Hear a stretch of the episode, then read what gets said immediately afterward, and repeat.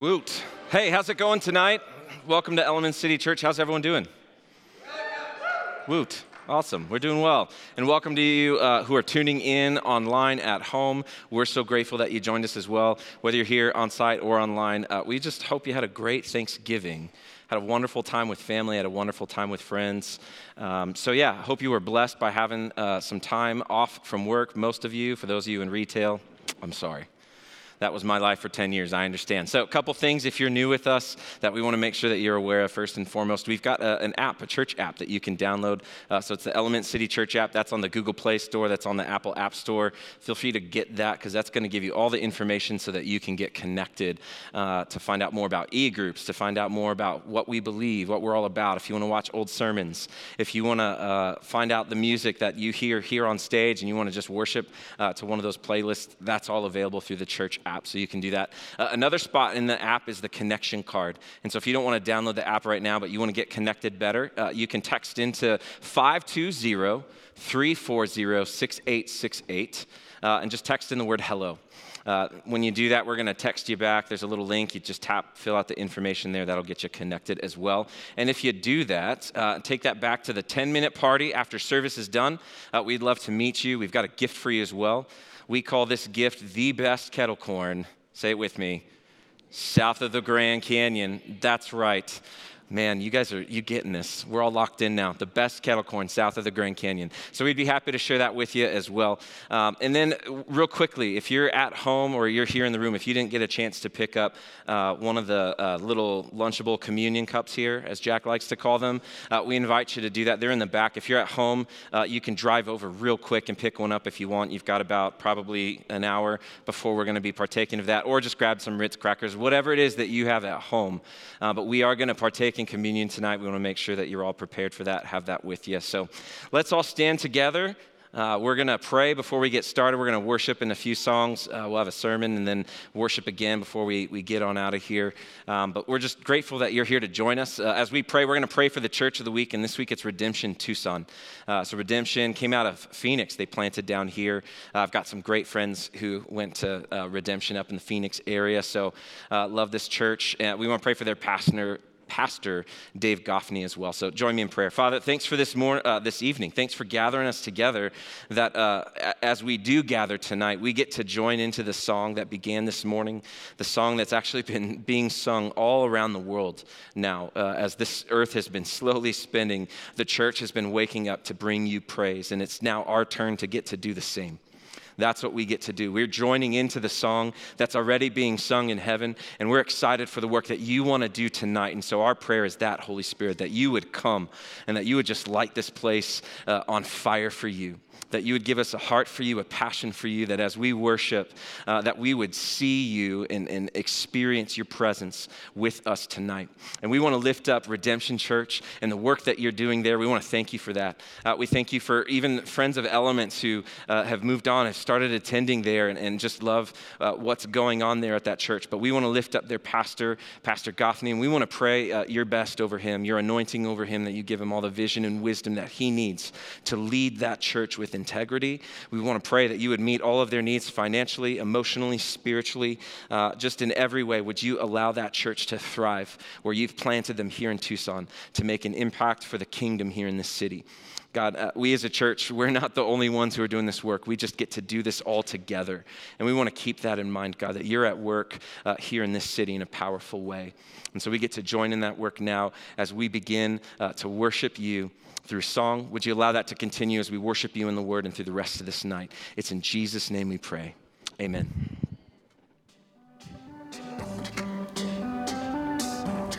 All right, church, let's see some hands. Come on, let's worship God tonight. Rise, my soul. Arise, my soul. Remember this.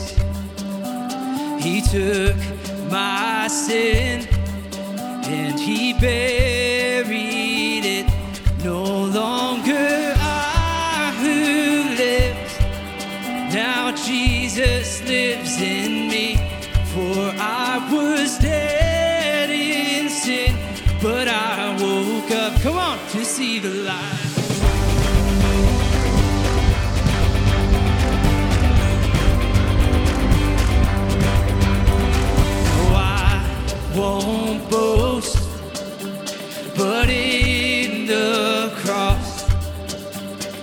Saved my soul.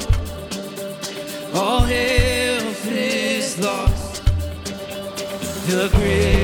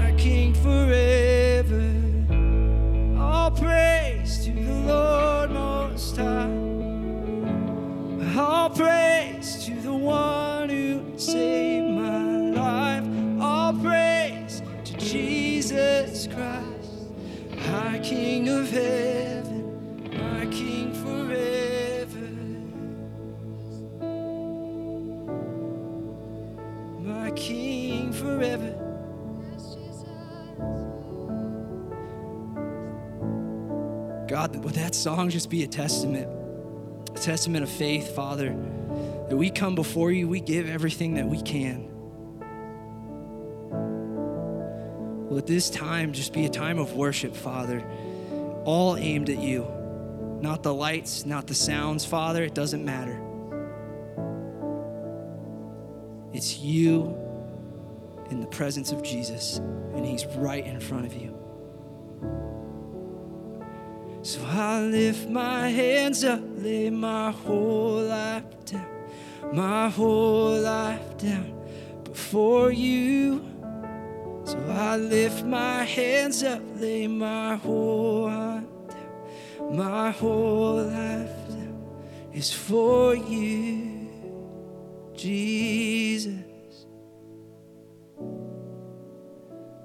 Jesus.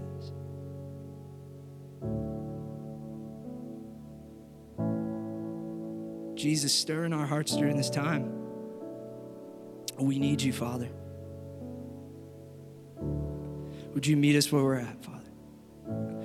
Would you speak clearly through the message tonight? God, we're so grateful for who you are, our Messiah.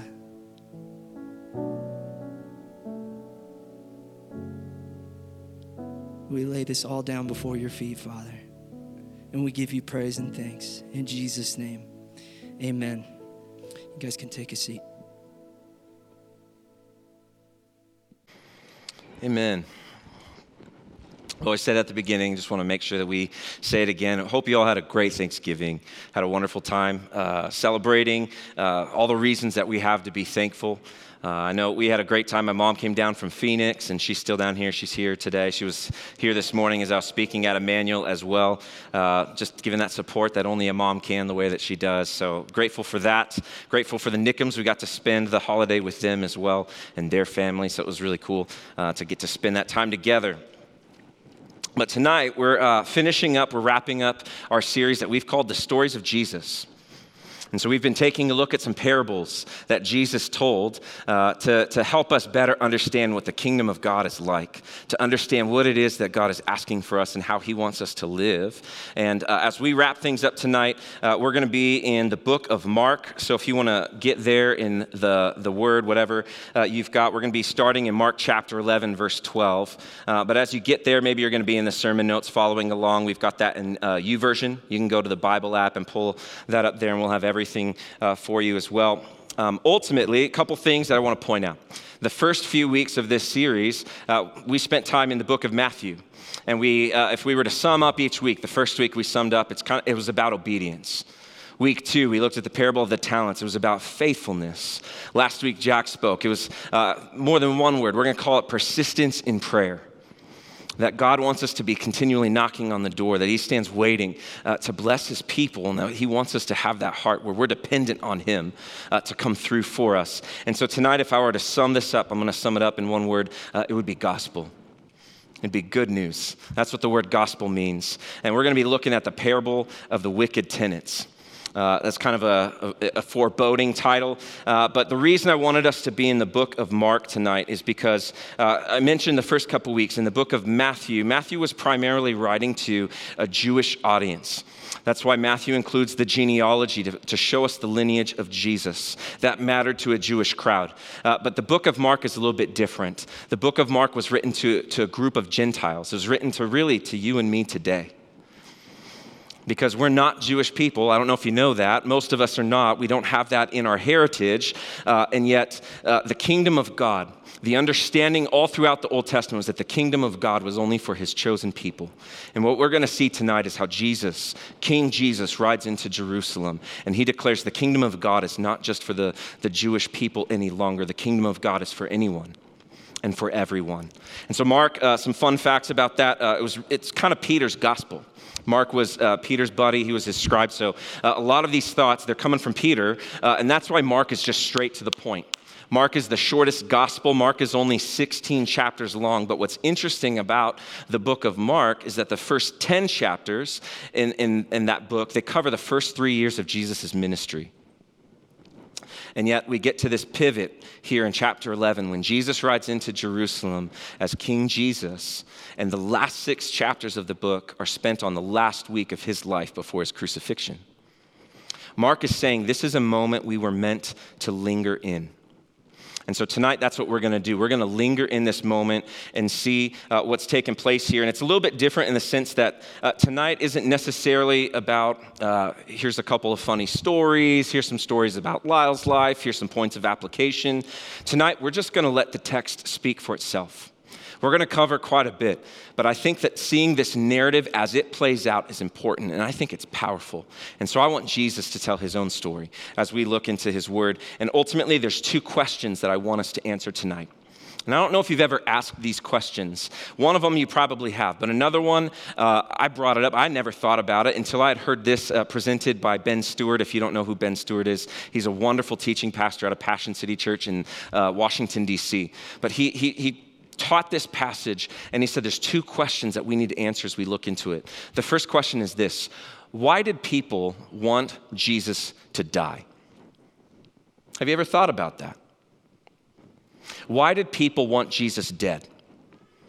It's one thing for Jesus to say some things that aren't popular, that maybe some people would disagree with that, and you might dislike a person for those things. We understand that in today's day and age where things are so politically charged that you might hear something from the other side, and you're just like, I disagree with that, and I really don't care for that person. But what is it about Jesus and what he's saying that it goes beyond that? Think about it. What would it take? What would someone have to do for you to get such darkness in your heart that you want them dead, that they have to die? That they can no longer exist on this earth because what they've done is so divisive and so upsetting to you. That's dark, isn't it? But we also want to look at the other side of that. What was it that Jesus said that not only inspired people to have this deep hatred for him, but what was it about Jesus that also created such a deep devotion to him? What did he say that caused people to die for him and for people to say, I'm willing to lay it all down. I'm going to give everything for him. This passage is going to answer that for us as we look through it. So let's uh, start in Mark chapter 11 again. The way that Mark 11 starts, Jesus rides into Jerusalem. The people in Jerusalem, they're quoting Psalm 118 Blessed is he who comes in the name of the Lord. And so Jesus, when he arrives to Jerusalem, the first thing he does is he goes to the temple. But the text tells us that it was late at night. So he just kind of takes note of what's going on in the temple, and then he goes back to Bethany with his disciples. And that's where we start here in Mark uh, chapter 11, verse 12. It says, On the following day, when they came from Bethany, he was hungry. And seeing in the distance a fig tree in leaf, he, this being Jesus, went to see if he could find anything on it. When he came to it, he found nothing but leaves, for it was not the season for figs. And he said to it, May no one ever eat fruit from you again. And his disciples heard it. Kind of an interesting start to life, right? With King Jesus. King Jesus arrives on the scene. You're probably just like, Lyle, that's confusing. The first thing that King Jesus does is he curses a tree that, like, what's going on here? That doesn't really play well with the environmentalists, does it? Why does Jesus hate trees? And what we see is through the Old Testament, the prophets, Isaiah, Jeremiah, Joel, Micah, Hosea, when they would refer to the, the people of God, the nation of Israel, there were two metaphors that were frequently used. First, they were called a vineyard, but secondly, they're also called a fig tree because figs, uh, the fig tree, it, when it would start to blossom, all these leaves would be on it, and there are these buds of fruit that, as these buds of fruit would be growing, you could take them before they're even fully ripe, and you could eat them, and they would provide good food for you. Uh, and so the, the fig tree was a sign of blessing. There would be lots of figs, they would be in abundance, and let's be honest, figs, they pair well with a Newton, right? Pretty good. And so the, the fig tree was a picture of a nation under the blessing of God. And yet you would get these devastating texts in the Old Testament. Texts like in Jeremiah 8:13 where uh, it says, "When I would gather them declares the Lord, there are no grapes on the vine, nor figs on the fig tree." Or Micah 7, verses 1 and 2 says, Woe is me, for I've become as when the summer fruit has been gathered, as when the grapes have been gleaned. There's no cluster to eat. There's no first ripe fig that my soul desires. The godly has perished from the earth, and there is no one upright among mankind. What's Jesus' issue? He sees leaves, but he sees no fruit. This tree, he pronounces judgment on it because it has the appearance of fruitfulness, but in reality, there's absolutely no life in it. And so Jesus continues on. The disciples take note of that. And in verse 15, we see Jesus arrives to the temple.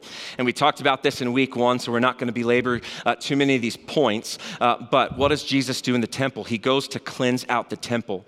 And so, a little bit of background about the temple at that point in time.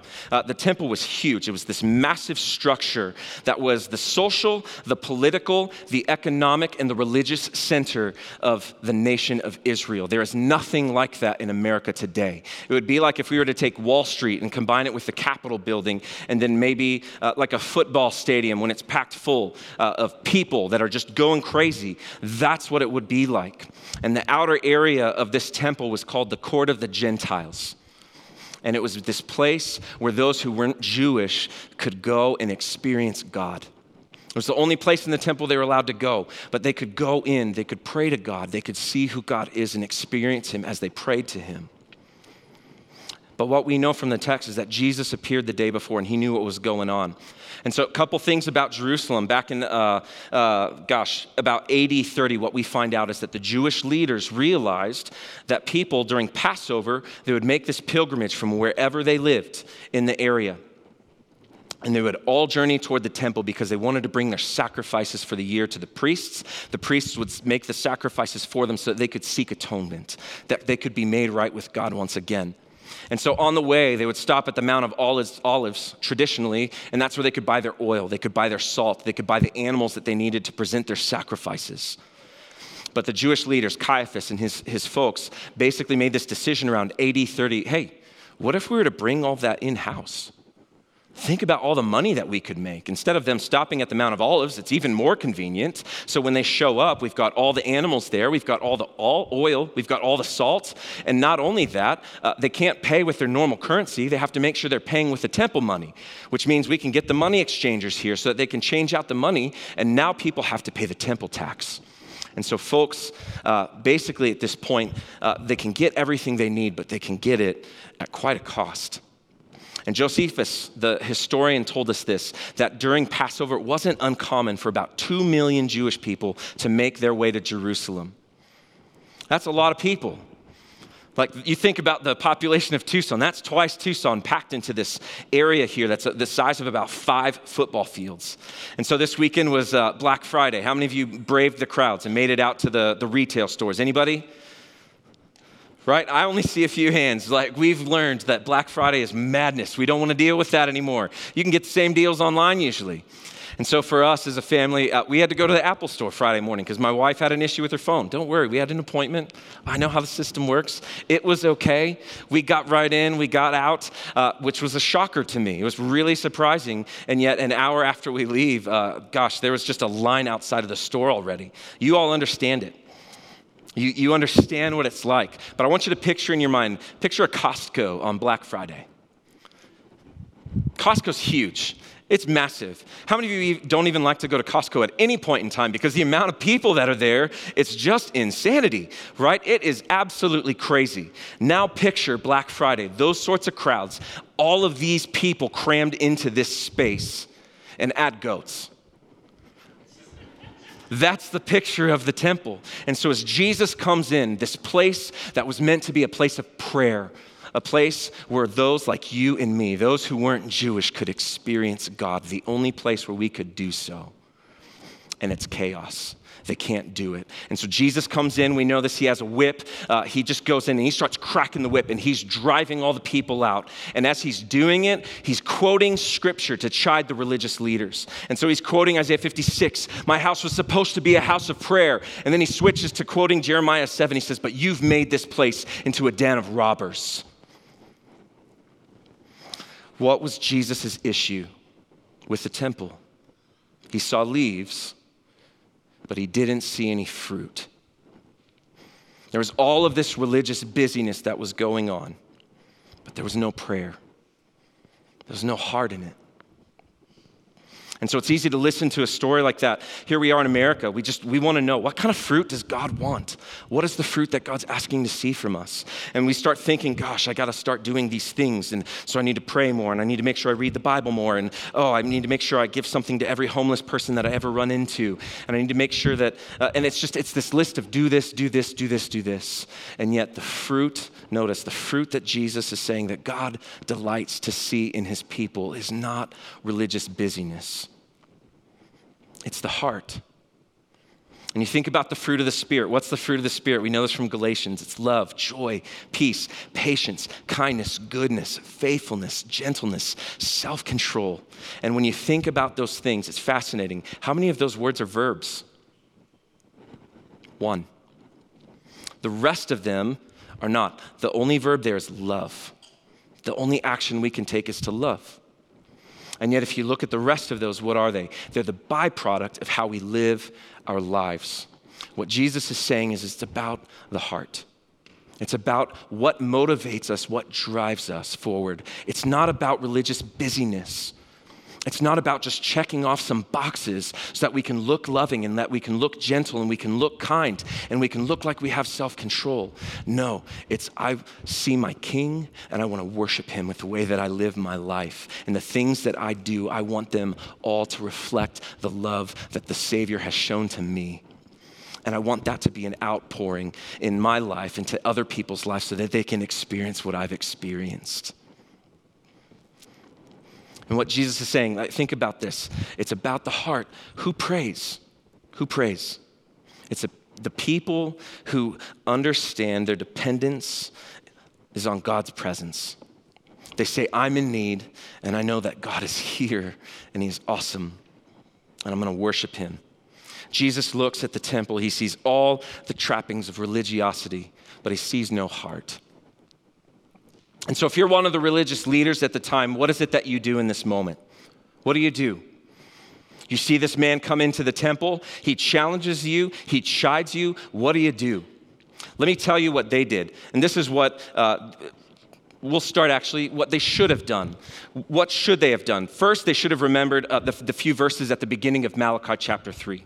Keep in mind, these religious leaders, they would have had the Torah memorized. They would have known the entire Old Testament by heart. And they should have remembered Malachi 3, where it says, The one to come would be like a refiner's fire and a fuller's soap. What's fuller's soap? I had to look this one up too, because I was like, I don't know what that is. So I Googled it. A fuller's soap, if you wanted to dye cloth and you wanted to get a good color of dye into that cloth, you had to take a special kind of soap and scrub these garments so that they would be perfectly white, perfectly clean. And once they were perfectly uh, washed in that way, they could dye it and it would actually take in the, the dye the way that it was meant to. Scripture told these religious leaders this would happen. They should have remembered Zechariah 14, which ends by saying there'd be no more trading in the temple on the day that the Messiah comes. And they should have said, This is what we've been waiting for. This is what the scripture said would happen. That's what they should have said. And they should have bowed before their king and said, You tell us what to do, O sovereign. But instead, we see what they did in verse 18. How did they respond? They were seeking a way to destroy him. He's a threat to us. He's a threat to our economic security, to our leadership. He's a threat to our status. And so they wanted him dead. They figured we have to get this guy out of the picture so that we can maintain what we already have. And so you might think, Lyle, uh, why didn't they just, they're the leaders of the nation, why didn't they just take him? Why didn't they seize him and do whatever they needed to do? But what we see is Jesus was so good at speaking that he had the crowds on his side. And Jesus is only speaking in public places. And so the religious leaders know that they can't just go seize him because if they were to do that, they would have a riot on their hands. They would have people just totally rising up, and once again, they would lose their status. They would lose the respect of the people. And so Jesus goes home that night untouched. Goes back to Bethany with his disciples. And it's interesting, we'll just go through this part real quickly. You get to verse 20 as they're going back to the temple the next day. And uh, they point out the fig tree, and the fig tree's withered from its root. And uh, interestingly enough, this is the only destructive miracle that Jesus performed in all of the Gospels that we know of was to destroy this fruit tree. And, and the reason for that we'll see in a little bit here. Once again, this represents the temple this tree, that it withered from the root. Why? Because the way to get to Jesus was no longer through the old ways of religiosity, or the way to get to the Father wasn't through the ways of religiosity. The way to get to the Father was through Jesus and Jesus alone. The temple no longer held the significance that the temple had once held. Foreshadowing all of the stuff that's to come. And so we're going to skip to verse 27 here. Uh, this is where the Sanhedrin comes. They challenge Jesus' authorities. And the Sanhedrin was made up of Pharisees, of Sadducees, and of the scribes. And so they go to Jesus. And again, these are the religious leaders. These are the ones who have the authority over the temple. And so they go to him and say, Who gave you the authority to do all of this? Which again, we said this the first week. What they're basically saying is, Who do you think you are? You're just a carpenter from Nazareth. We didn't authorize you. And so this is a tense moment. And Jesus responds by asking them a brilliant question. He asks them, Was the baptism of John, was that from heaven or was that from man? And you look at the way that the, the leaders, uh, when they're confronted by this question, the way that they uh, analyze it, they recognize, well, gosh, we can't say that the baptism was from heaven because if it came from God, Jesus is just going to call us out and wonder why we didn't believe the words that John spoke. But we can't say that John's baptism was from man because if we say that, all of the people know that John was a prophet. This man spoke the words of God. And so if we go against him, the crowds are going to turn on us and they're going to want to kill us. But we got to kill this guy. What do we do? And so they just answer Jesus, I don't know. We don't know. We don't know where it came from. And that's where Jesus responds, then I'm not going to tell you by what authority I do any of this. And so there's something really important for us to notice right here. I want you to see this that never once in their analysis of the situation do the Pharisees and the scribes and the Sadducees ask the question, What is true? They're not looking for truth. They don't care what's true. All they care about is maintaining their status and maintaining who they are, all their authority. They want to look good in front of the people. That's all they care about. And what we see here is that, that Jesus, he just doesn't have time for that. And people do this all the time today. We still see this all the time. You can talk about the authority of Scripture, and people, they might have read a book at some point in time. They're like, oh, well, all that stuff changed in like what, the third century. And it's like, who told you that?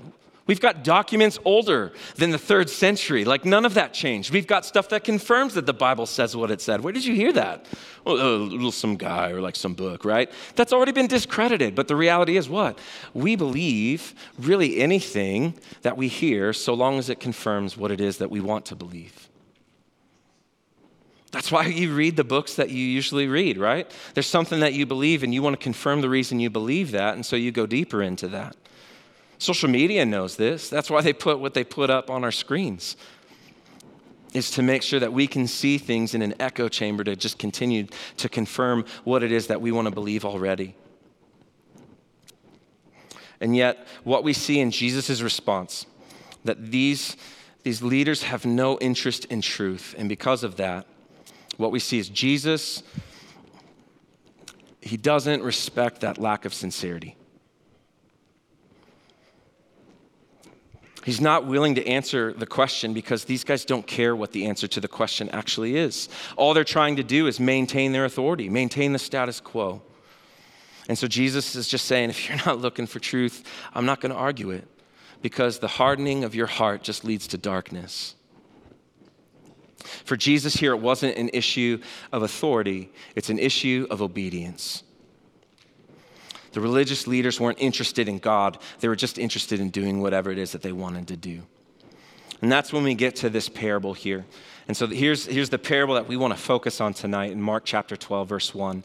So Jesus launches into this story, and he sits down when a rabbi was about to give a lesson that was important. Rabbis typically would sit down. So we know Jesus sat down, and it says in verse 1 and he began to speak to them in parables. A man planted a vineyard and put a fence around it, and dug a pit for the winepress, and built a tower and leased it to tenants and went to another country.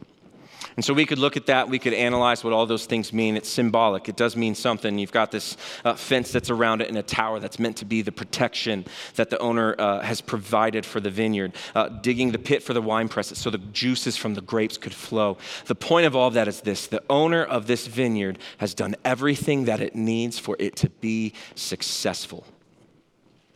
And all this wording that we've gotten just in one verse already, this is a reference to Isaiah chapter 5. That was called the Song of the Vineyard. And, and there was this passage where Isaiah talked about God, how he delighted in the people of Israel, and Israel was this vineyard that he set up to be a nation where he would bless them.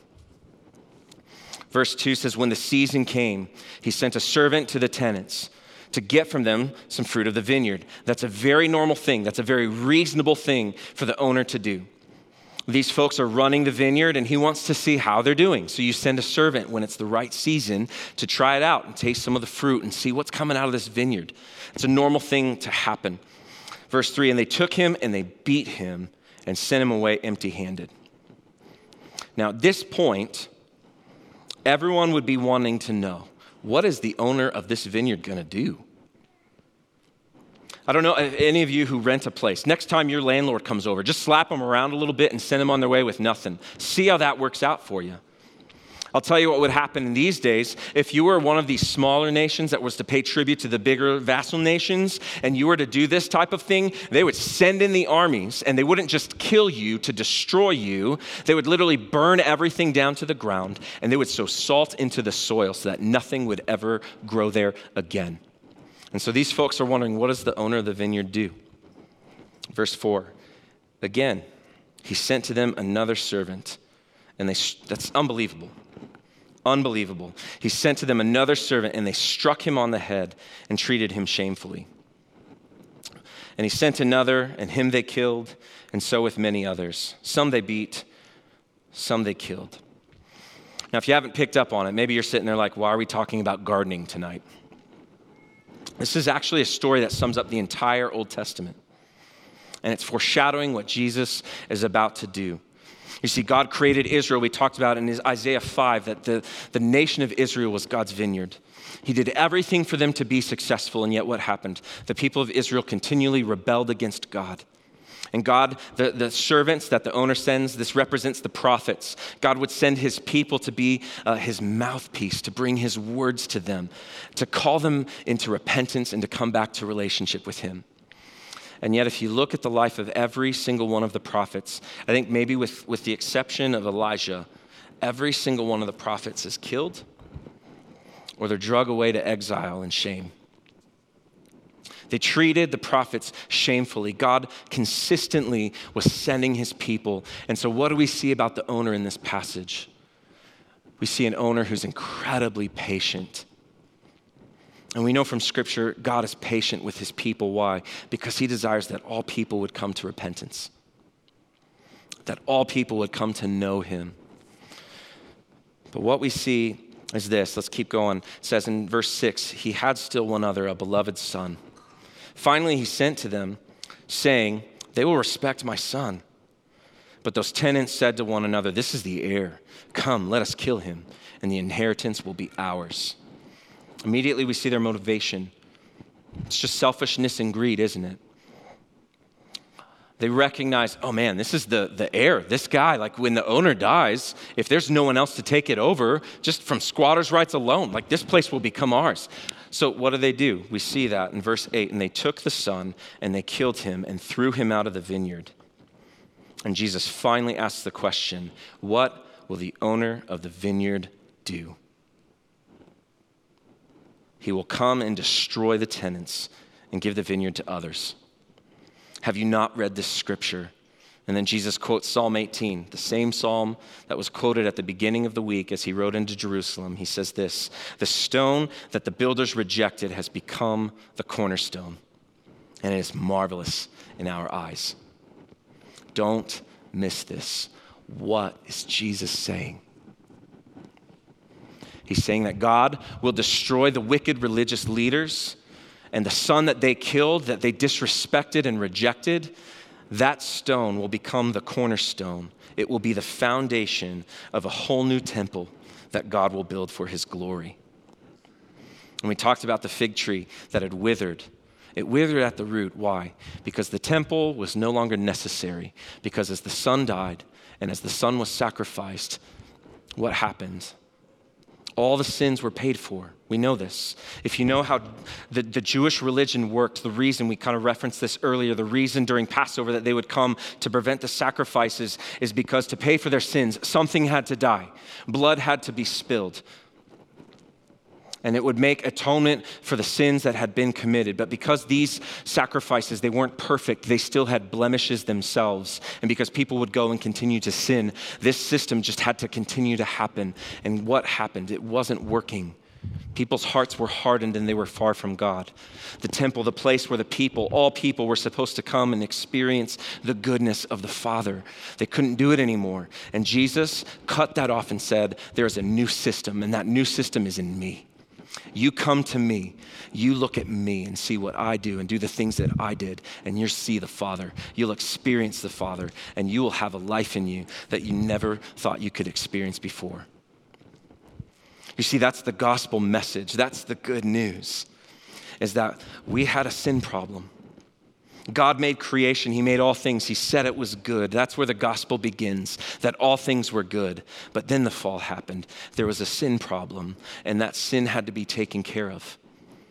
And so Jesus presents Himself forward. We know this, that at the end of this week, Jesus is going to take all of these sins upon Himself, and He will die for them. Why? Because He is the perfect and the spotless sacrifice to where no other sacrifice would ever be needed again but he didn't just stay dead in that moment. We know that three days later, he rose again. He conquered death so that he could give us life. That's the good news. That's the gospel. This is what Jesus is saying is about to happen in this parable.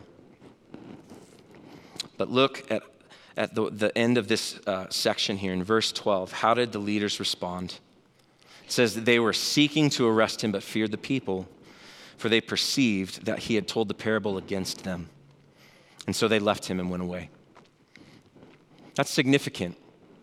That's a significant thing here uh, because you might have heard that story and been like, I just thought it was about a bunch of trees in a garden. And if you missed it whenever you read this passage before, let me tell you, these guys didn't. They knew that Jesus was talking about them. And so, what's interesting is we're going to skip over this section here, but verses 13 through 37, uh, the Sanhedrin, these religious leaders, they realize if we can't kill Jesus, maybe we can embarrass him. So, let's come up with some tough questions to see if we can embarrass him. And maybe we'll ask him the, the right question that will trip him up enough to where he'll say something blasphemous. And if he says that, then we can finally have him arrested, and then we can finally kill him and it's fascinating. I, I, just I encourage you. We don't have time to do it tonight, but during sometime this week, please read through this passage and read through it with uh, Dr. Constable's Bible notes or something to tell you what's actually going on here. Because the Pharisees, right? There's three different aspects of the Sanhedrin. The Pharisees come first, and they ask him a question about taxes, and Jesus, in his response, it's brilliant, and he shames them. They just look foolish, and so they kind of go away with their tails between their legs. And then the Sadducees come to Jesus, and the Sadducees Uh, they didn't believe in the resurrection. They read the Old Testament very literally. And if you read very literally in the Old Testament, there's not much reference uh, to this idea of resurrection. That's why they didn't believe in it.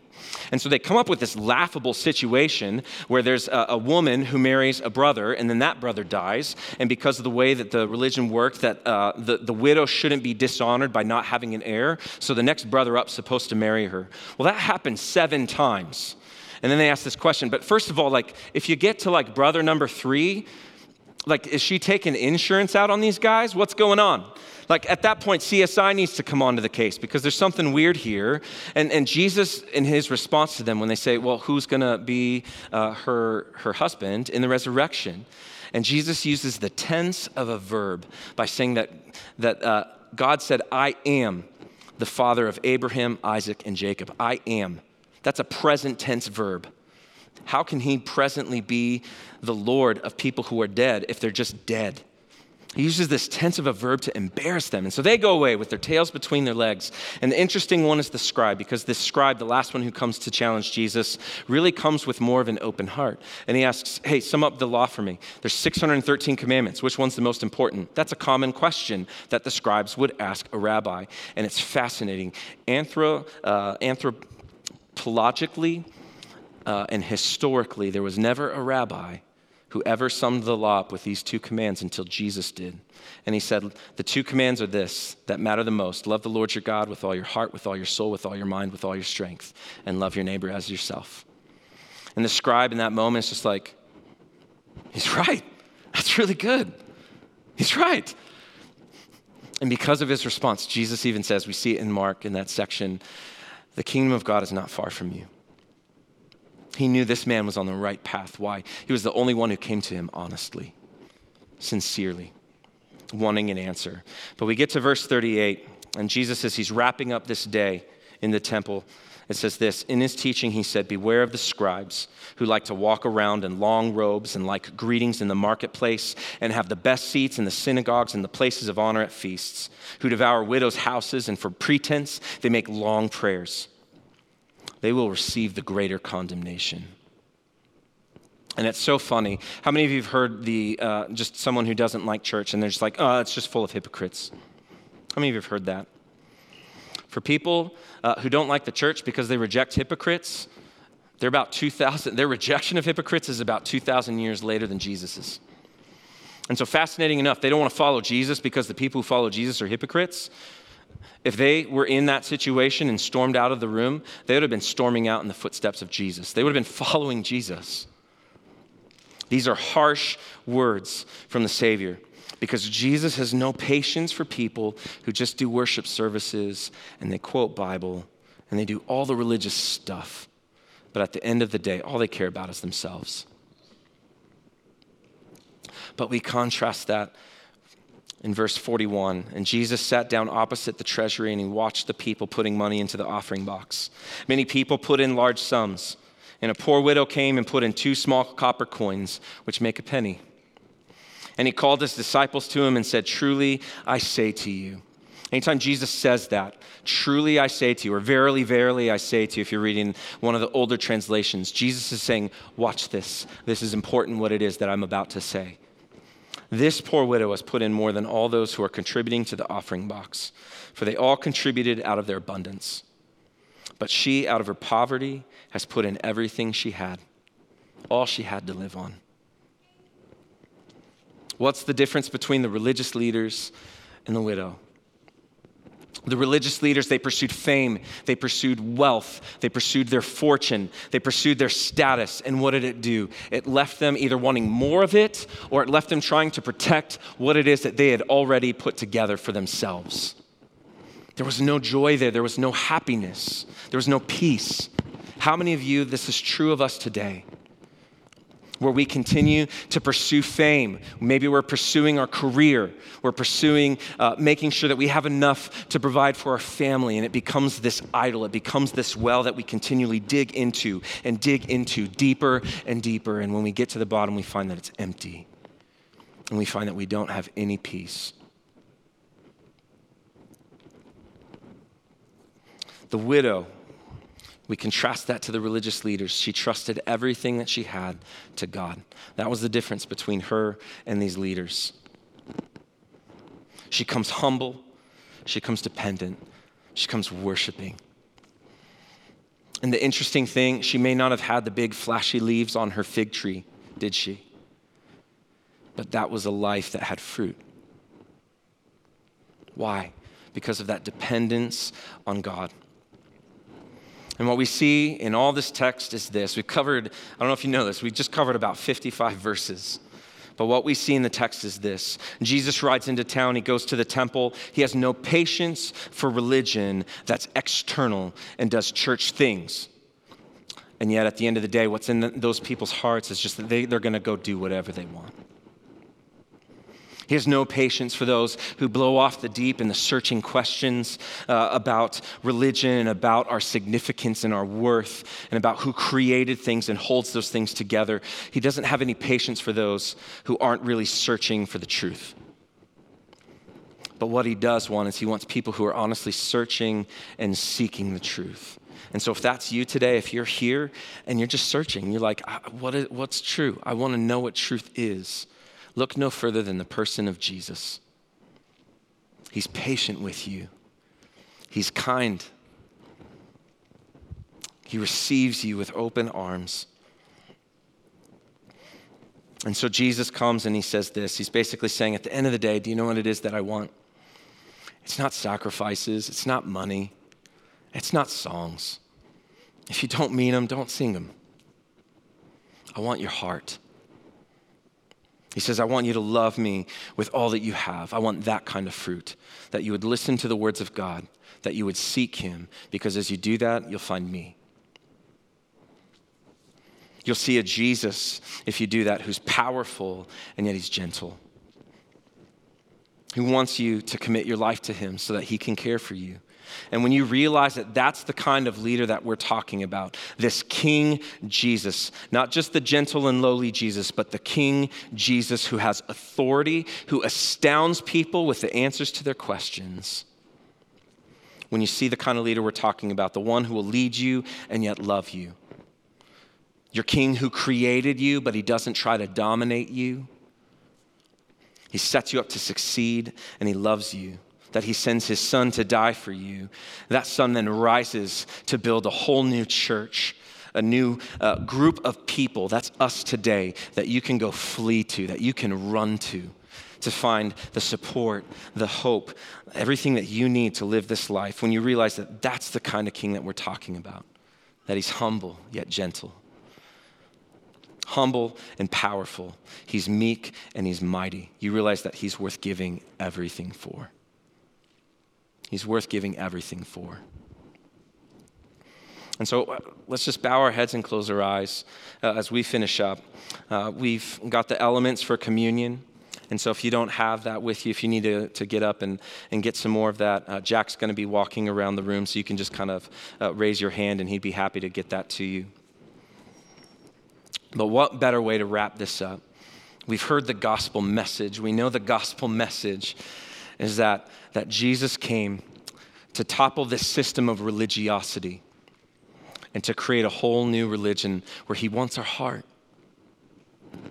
We want to stop and remember uh, what Jesus did for us on the cross as we take of the elements. And so I'm going to pray. Father, thanks for tonight. Thanks for this, um, this passage in Scripture. I love this week. I love what it is that you did here. How powerful is it just for us uh, to see you as you're taking authority and as you are showing people what you are all about? And yet, we live in this world where so many of us just seek thing after thing after thing, and, and we pursue the career. Maybe we pursue uh, the money. Maybe we pursue building up this perfect lifestyle with the perfect family and the perfect size television and the perfect size house so we can drive the perfect car. And at the end of the day, it's all fruitless. At the end of the day, it leads us digging into a well that still leaves us thirsty. And yet, Augustine of Hippo, in his book uh, Confession, said that our soul is restless until it finds its rest in you. My prayer is that tonight, if there's anyone in this room who is tired of that restlessness, would this be the moment that Jesus, that they would say yes to you? That maybe they don't understand it all, they don't get what, what it is that you fully are asking of them, but through faith, that they would take the step to say, I want this in my life. This man has the words of life, and I want to know more about it. And I want to pattern myself, and I want to throw myself into this. I promise you, that's where life is found. That's the difference between all other religions and Christianity, is that every other religion, if they even believe in a God, you have to work your way up to this God with your own actions. And yet we serve a creator who saw our inability to do that. And so he came down to us and he lived the life that we could never live so that we could be back in relationship with him. He loves you and he wants your heart. And so, if you've never made that decision, uh, I invite you to come see me after uh, this is done, after we finish praying. I'd love to pray with you and figure out what next steps can look like so that you can understand who this Jesus is and understand his teachings and what it is he wants of you. And for those of you who already know him, maybe tonight's a call uh, like it was for me. I, I look at a passage like this and I recognize that uh, I probably more closely align with the religious leaders than I do with the widow. That it's so easy to get the trappings of religiosity and to pray the prayers and to read the book and to do the thing, and yet our heart is hardened and we've stopped hearing from God. And so, God, would you just soften our hearts tonight? As we take this moment to remember what you did for us on the cross, your word tells us uh, that as you sat with the disciples, that you broke the bread and you said, This is my body broken for you. And that every time that we eat, we do it in remembrance of you. And then you held up a cup of wine and you said, This was my blood that's poured out for you. Every time you drink of this, do this in remembrance of me. We remember what you did for us, Jesus. And as you uh, bring that to our hearts and to our minds, would you soften our hearts to receive the word that you have for us tonight? That we would respond to you in faith in the way that you desire that we would. And so, God, speak to us in this moment, move in this moment in power. We love you, we trust you. We ask you, would you have your way now? Would you have your way?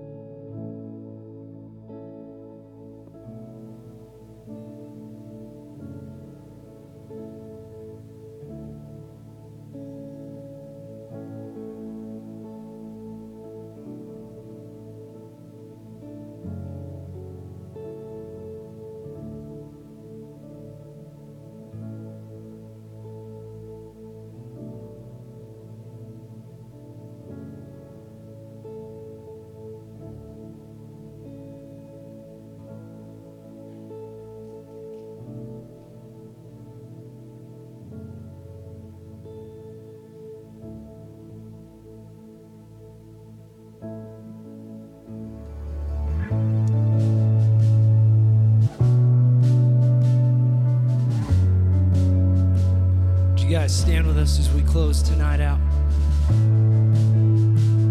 Let's sing this song and make it a declaration over our week.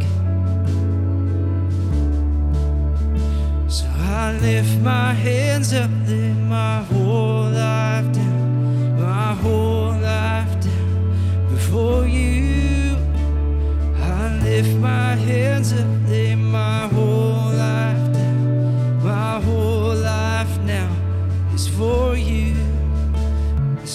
lift my hands up, lay my whole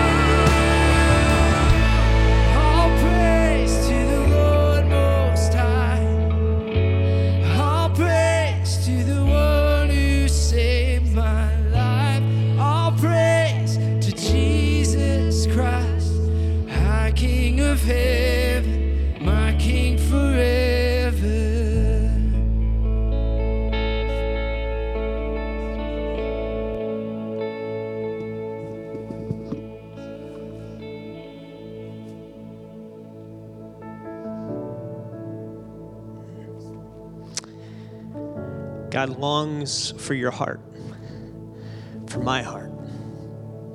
That's what he looks for. That's why Jesus came. As Lyle said, it's just it, that's the gospel in a nutshell. Jesus thought you were worth pursuing.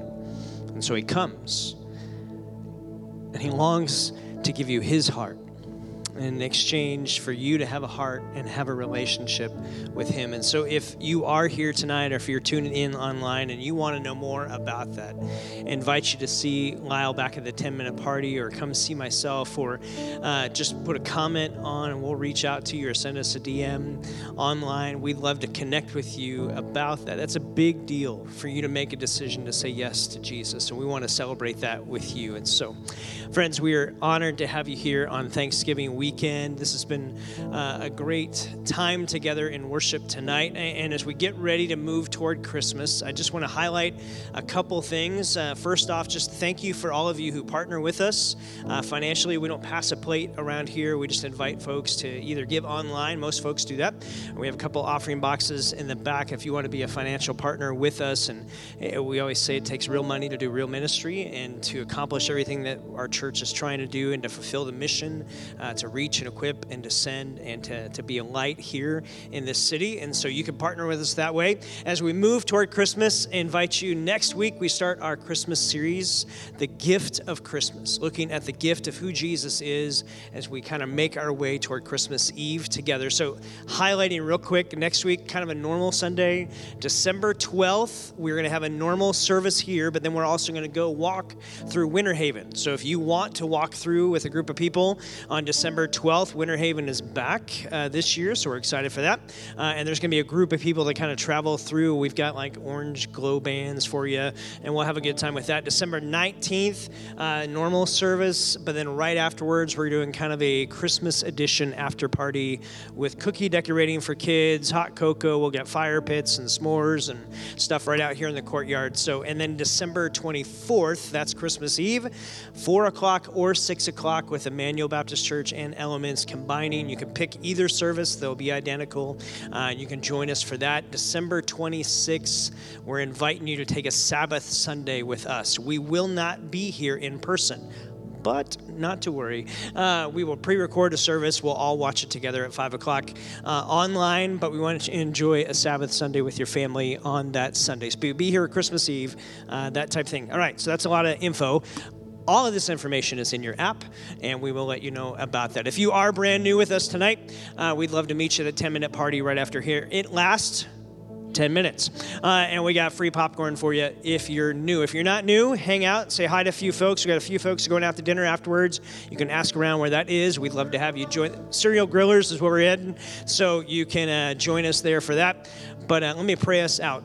God, we we pause this Thanksgiving weekend to remember with incredible gratitude the heart of your Son, Jesus, who pursues us, gives us his heart, his very life, so that we can find life in him. We want to rally around that as a church. And so, would you continue to help us as your people to live like Jesus lived and to live like he continues to live? Would you go with us now from this place and allow us to enjoy the celebration leading up to Christmas?